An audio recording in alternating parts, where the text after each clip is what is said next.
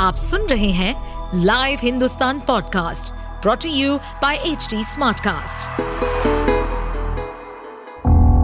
किसी भी जुर्म के पीछे चार मुख्य कारण होते हैं, लोभ, मोह, माया या फिर बदला जुर्म करने वाला आपका कोई दोस्त या सगा संबंधी भी हो सकता है कुछ ऐसे ही सतर्कता को बरतने और समझने के लिए सुनिए लाइव हिंदुस्तान के अंकुश बख्शी के पॉडकास्ट सावधान हिंदुस्तान को।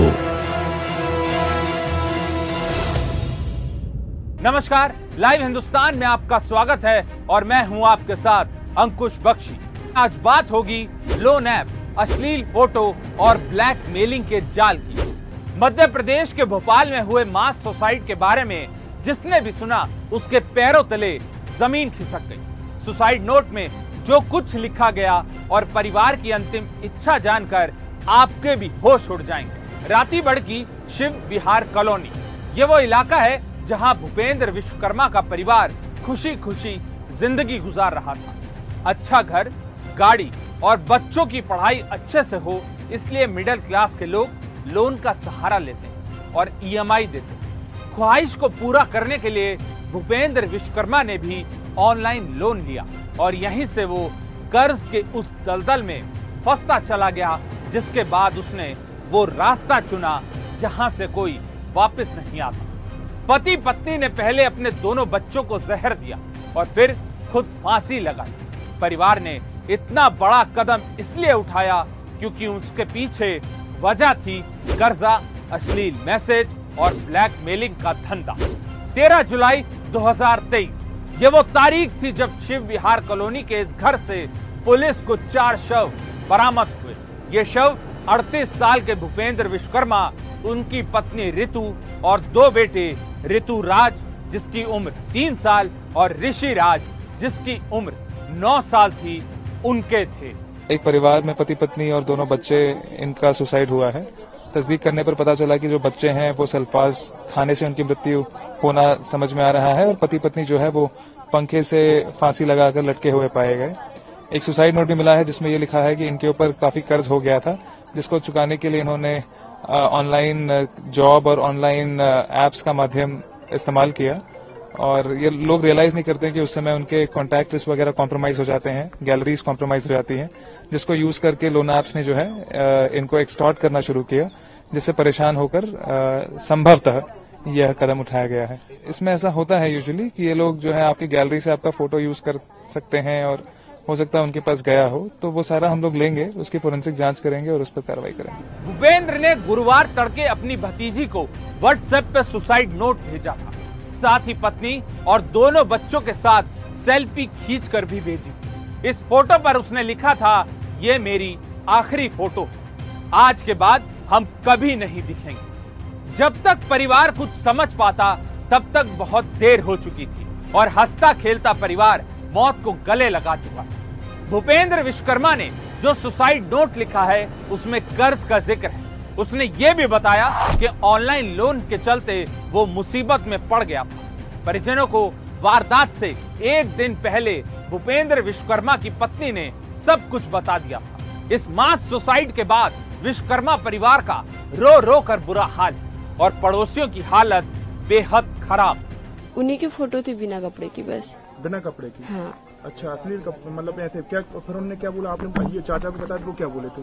वो कुछ नहीं बोले वो पहले मैंने नहीं बताया था किसी को। जब गाँव से फ़ोन आने लगे कि ऐसे ऐसा आ रहा है हाँ। तो फिर मैंने बताया कि हाँ मेरे पास भी आया है। ठीक है तो बस। चाचा को चाचा क्या बोले थे? चाचा कुछ नहीं बोले बोले कि फ़ोन वोन आए ना तो मत उठाना और बात बात मत करना वो हैक करेगा। उसने मोबाइल वगैरह हैक कर लिया ऐसा करके बता रहे थे बस और ज़्यादा बात नहीं हुई। अच्छा परेशान चल रहे चाचा। हाँ। भूपेंद्र विश्वकर्मा प्राइवेट नौकरी करता था। कुछ महीने पहले उसने ऑनलाइन लोन ऐप के ज़रिए लोन लिया था। आर्थिक तंगी के कारण कर्ज की किस्तें समय पर ना चुका पाने के कारण कर्ज बढ़ता चला गया। इसके बाद लोन वसूली करने वालों ने भूपेंद्र को परेशान करना शुरू कर दिया। उसी कंपनी के अधिकारियों ने दोबारा लोन लेने की पेशकश की। भूपेंद्र विश्वकर्मा इस जाल में फंस गया।